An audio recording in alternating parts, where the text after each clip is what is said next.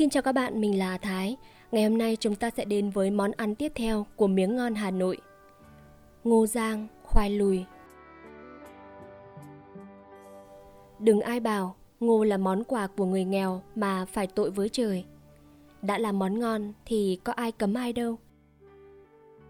Ngày xưa một hai xu, bây giờ một vài đồng bạc mua dăm bảy bắp ngô hoặc luộc hoặc nướng mà ăn thấy ngon lành thì chẳng là đủ quá rồi sao? Hà tặng gì lại cứ phải đắt tiền mới được. Bây giờ cứ mỗi khi rét về, ngồi trong nhà êm ấm mà nghe lất phất mưa gió ở bên ngoài, tôi thỉnh thoảng hay nhớ lại ngày xưa. Còn bé, tôi đến cứ ra ở dưới gốc đèn dầu hàng trống, mua lúa nướng về ăn. Tiền chẳng có bao nhiêu, nửa xu hay một xu là cùng. Mua được đến ba bốn cái lúa nướng về ăn, cầm ấm cả bàn tay, mà ăn thì ngọt mà thơm phương phức. Ở ngoài kia phố vắng, thỉnh thoảng có một cái xe sắt lạch cạch đi mỏi mệt trên đường lầy lội những bùn. Gió cứ lạnh tê đi. Mình học xong rồi trèo lên giường, chùm chăn kín cả đầu, rửa ngô nướng ra mà lấy từng hột để ăn. Cho một mình mình và chỉ mình mình biết. Kể thì hơi tồi đấy, nhưng mà sướng. Mà có thế mới thật cảm giác được hết cái thú ăn ngô nướng về mùa đông. Ngày từ lúc đường nướng ngô, mình đứng nhìn cũng đã thấy ấm áp cõi lòng rồi. Một cái hỏa lò làm bằng hộp bánh bích quy đã gì. Một chút than tàu vừa hồng và một cái quạt nan. Chỉ có thế thôi. Người bán hàng cho ta chọn lấy bắp ngô tùy thích, ngã giá. Ngô được đặt lên trên lò. Người bán hàng vừa quạt nhẹ nhẹ, vừa xoay bắp ngô đều tay cho vừa vặn. Không sống mà cũng không cháy, chồng cứ dẻo quẹo đi. Than trong lò kêu lép bép, Thỉnh thoảng một tia lửa bay ra bên ngoài như những ngôi sao vi ti đổi ngôi. Ngô chín dần, kêu lên khe khẽ như những con ong non chui ở trong vú khoai ra ngoài vậy. Anh có thể tưởng tượng được mùi thơm lúc nó lừng lên đến mực nào không? Nướng ngô ngoài phố mà ngồi ở trong nhà cũng có thể ngửi thấy mùi thơm ngào ngạt. Ta nghĩ đến những cái bắp trắng ngần nổi lên trên những ruộng ngô bát ngát, những cái bắp căng nhựa sống như da thịt của những cô gái đẹp dậy thì. Trắng như thế mà cũng nõn nà như thế. Da thịt nó gặp ái tình nở hoa như thế nào thì cái bắp trắng ngần kia được ngọn lửa hồng tươi sưởi ấm. Trong phút chốc cũng càng mọng lên như vậy. Ôi, có ai nhấm nháp mấy bắp ngô nếp thật non, nướng vừa chín đến, hãy bảo cho tôi biết có phải là nó ngọt thoang thoảng y như sữa một thôn nữ lành mạnh không? Hơn thế, nó lại ấm ấm, dịu dịu. Thỉnh thoảng lại gợn lên mấy cái vỏ mong mỏng. Nhài kỹ, có một thú kín đáo lạ cho những hàm răng cứng rắn. Ngô luộc không thơm lừng đến như ngô nướng, nhưng thơm một cái thơm dịu dịu, như lời hò hẹn của hoa bưởi nở bên những ngôi miếu thần linh. Ngô tẻ ăn hơi bứ, ngọt một cái ngọt hơi sắt, nhưng ngô nếp thì mềm, nhai cứ lừ răng đi, mà cái ngọt của nó thì trinh tiết quá. Thú nhất là ăn thứ ngô này lúc vừa ở nồi đổ ra. Trên toàn bắp hãy còn óng ánh nước luộc ngô, ngọt dịu. Nhưng mà đừng ăn nhanh quá mất ngon, mà có khi răng lại nhai phải cả lưỡi, rất kẽ răng, rất phiền. Ăn ngô là phải ăn thong thả, từng hạt một. Nhấm nháp cẩn thận để nghe cái thú sữa ngô thấm đượm vào môi, và lưỡi mình. Đặt môi lên bắp, ta có cảm giác ấm áp mà lại dịu dàng như môi đặt lên môi cùng hòa một nhịp thở trung tình vậy. Nhưng Ngô Giang thì không thế. Ngô Giang là một người đẹp ác liệt. Trong khi Ngô Luộc là một cô gái nhu mì. Ngô nướng có duyên thầm lần bên trong thì duyên của Ngô Giang bồng cả ra ngoài. Có những ngày mùa đông hiu hắt, mây nặng những biệt ly. Mưa gió gieo tiếc nhớ, đem lại cho lòng những nỗi buồn u uẩn, gần như vô cớ. Lên lầu rồi lại xuống lầu. Anh hãy thử tưởng tượng giữa hoàn cảnh mang mang buồn như thế, mà tự nhiên vợ ở đâu lại mang đến cho mình một mẻ ngô vừa rang xong, thơm ngào thơm ngạt cả nhà lên. Có phải là tự nhiên lòng anh đương lạnh mà bỗng ấm hẳn lên không? Thật là một món quà kỳ lạ. Tiền chẳng đáng bao lăm mà có khi làm cho ta hé thấy cả một chân trời an ủi. Mẻ ngô để ở bên cạnh ta mười trào mới thắm thiết làm sao. Hột nào cũng nở bung ra, trắng mươn mướt những cánh hoa mai hàm tiếu, phô phang kín hở nhụy vàng. Vốc một nắm nhỏ vào tay, anh sẽ thấy khí ấm truyền vào trong người anh thương yêu của một người tình mới, dâng hoa lòng buổi ban đầu.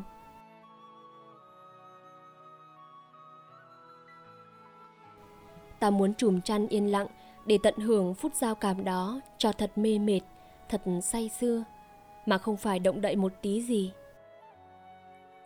Duy có bàn tay, thỉnh thoảng lại bỏ ra ngoài để nắm một nắm khác. Nhai chậm chậm, nhai từ từ, cho cái bùi, cái ngậy thấm thía vào lòng ta như thể tơ hồng quấn quýt. Ừ mà thật thế, đến cái bùi của Ngô Giang ăn mùa rét thì thật là quái ác. Cái bánh bít cốt tầm bơ ăn cũng bùi thật, nhưng thấm vào đâu. Với Ngô Giang, ăn bùi đã đành rồi mà ăn xong lại thấy bùi hơn. Ăn thử mấy hạt, người ta lại muốn ăn thêm, ăn thêm rồi lại muốn ăn thêm mãi, kỳ cho đến mỏi răng.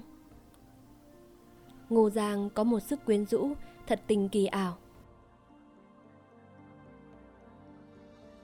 Người Tàu có cái hạt dưa, hạt phá xa. Chẳng cần phải mời thì ai trông thấy cũng cầm lấy ăn tự nhiên. Ta có cái ngô giang cũng thế, cứ trông thấy là phải vớ ngay, dăm bảy hạt, ăn chơi một chút cho thơm, miễn là ông không móm.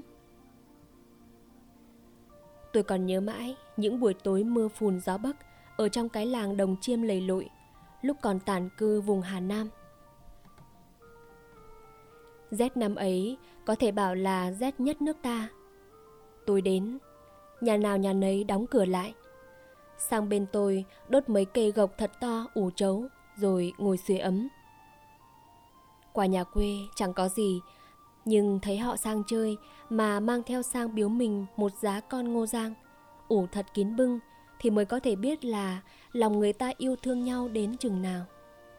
Ăn cái hạt ngô như thế mà cảm động, mà thấy ngon quá chừng là ngon, chỉ sợ hết mất thì tiếc quá.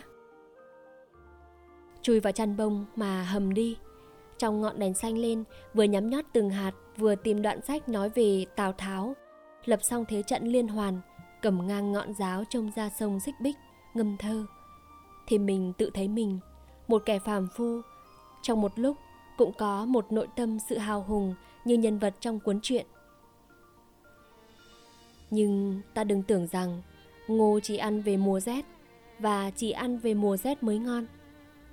Cái văn hóa Âu Tây tài quá không thể nào ngờ được. Này, đến cả cái ngô tươi tốt là thế mà họ cũng đóng vào trong hộp kín đấy, để cho ta mua về ăn suốt bốn mùa. Các tiệm cao lâu lấy ngô đó làm ngô cái dùng, ăn ngọt đáo để.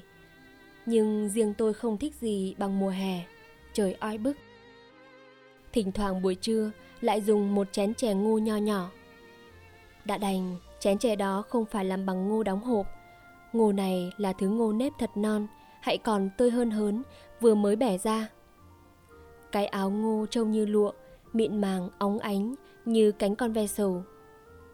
Hỡi người tình duyên dáng. Bà sát kỹ cái ngô đó, rồi lấy bột hoàng thanh hay bột sắn nấu lên. Ra cho thật vừa đường tây, đừng ngọt quá, và dâng lên cho người chồng mới cưới một bát ăn cho mắt ruột. Và hãy bảo cho tôi biết con mắt của chồng nhìn vợ ra thế nào nước chanh nước đá nào bằng màu thạch đỏ phù linh cấu nào bằng chè nuốt đến đâu, lòng cứ mát rười rượi đến đấy.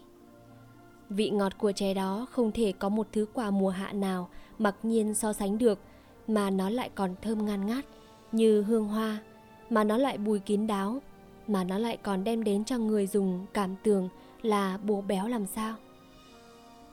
Chè khoai lang ăn cũng mát lắm, Nhưng cái mát có ý thô hơn, Ăn lại bứ Tuy vậy, Mùa hè ăn một bát chè khoai Nấu vừa Đừng ngọt quá Cũng là một cái thú thanh tao mà lại giải được nhiệt trong người. Khoai lang luộc lên, ăn cũng ngon nhưng không ăn được nhiều vì bứ. Nhất là cái thứ khoai bột bóc vỏ trông thật đẹp.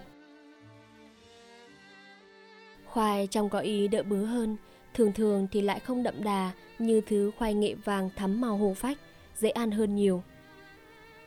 Tôi thích được trông thấy những mẻ khoai luộc vừa mới đổ ra giá để chờ cho ráo nước. Những củ khoai bụ bẫm nằm chồng lên nhau, tỏa ra một thứ khói xanh xanh làm bạt cái màu vỏ khoai đỏ tím. Một màu xanh ao ước của những hoạt sĩ ưa dùng những màu sắc cầu kỳ. Cầm lấy một củ, nhìn nó lên mặt nhựa xanh sánh cả ngón tay. Tao mới có thể cảm giác được rằng ăn ngay lúc đó một củ với tất cả những nhựa sống tràn trề, kể cũng là một cái thú không nhỏ vậy. Êm đềm hơn một chút là khoai sọ luộc, bóc vỏ rồi ăn, chấm với đường ta hay muối vừng. Những củ cái ăn bùi lắm, củ con mềm nhưng muốn thưởng thức cho được hoàn toàn cái ngon, cái bùi của nó. Ta phải đợi hôm nào dùng món canh cua đồng nấu với rau rút và khoai sọ. Ôi chao, ngọt cứ như thể là đường phèn vậy. Có người sành ăn cho rằng khoai sọ, chỗ nào hư đừng nên cắt bỏ đi, vì trái lại ăn bùi. Tôi đã có dịp thử rồi thì thấy lời nói đó cũng có nhiều phần đúng, nhưng đến cái thứ khoai lang hà, khoai lang diêm thì thật quả không thể nào chịu được. Khoai lang chỉ có đem vào lùi than cho hồng mà ăn thì thú tuyệt trần. Chúng ta, có ai lúc nhỏ lại không từng khổ lên khổ xuống vì nướng khoai? Có khi cháy cả tay, có khi nẻ cả mặt, có khi bị mắng ra mắng vào. Nhưng cứ động nhà có khoai thì thế nào cũng lấy cho kỳ được một hai củ dấm vào than cho nóng. Ấy là vì ăn cái thứ khoai lùi này sướng lắm. Chỉ mới kêu trong lò ra đã nức mùi thơm lên và làm cho ta thèm rồi. Phủi những tàn cho đi, bóc vỏ ngoài ra. Bẻ từng miếng, bỏ vào trong miệng, nó tan ra như bánh đậu xanh nhưng vị ngọt của nó không nhân tạo như đường. Mùi thơm thì đậm đà hơn sắn lùi, hiền hậu hơn cháy cốm, còn cái bùi của nó thì dịu lành, không rực rỡ như phá xá hay trầm trầm như nhân chám. Ấm áp, quá chừng là ấm áp. Nhưng thưởng thức khoai lùi phải tìm chỗ nào cháy mà ăn thì mới biết chân giá trị của nó ra sao. Cháy cứ vàng ửng ra như má một người đàn bà đẹp chịu khó tắm nắng luôn trên bãi biển. Màu vàng đó, cứ trông cũng đã thấy ngon rồi. Huống chi ăn vào nó lại bùi trội hẳn lên. Mà cái bùi đó lại quyện ngay với mùi thơm thành một đại thể tiết tấu, còn chê trách vào đâu được. Nếu tôi có một quyền hành gì trong tay, tôi phải xin vả một roi vào cái miệng anh hay rượu nào đó chẳng biết không biết nghĩ ngợi thế quái nào mà lại dùng khoai lùi để đưa cay. Khoai là thứ không thể nào dung được rượu. Nó mườn mướt như da người con gái ép gà cho rượu là một thứ men nồng, dù là rượu sen, rượu cúc hay rượu mẫu đơn đi nữa. Các bạn đã thấy sự gượng gạo, sự lệch lạc, siêu vẹo thế nào chưa? Tôi thấy rằng khoai lang lùi mà cả khoai sọ lùi cũng thế chỉ có thể ăn rất mộc mạc, lúc bụng hơi hơi đói và ăn nhấm nháp, rẽ giọt, có ý để cho hơi hơi thiếu, hơi thèm. Mùi thơm và vị bùi của khoai sẽ còn phảng phất lâu lắm trong vị giác và khiếu giác ta. Làm cho ta yêu hơn những ruộng khoai ở nhà quê mỗi khi ta có dịp cùng một người thương qua đó.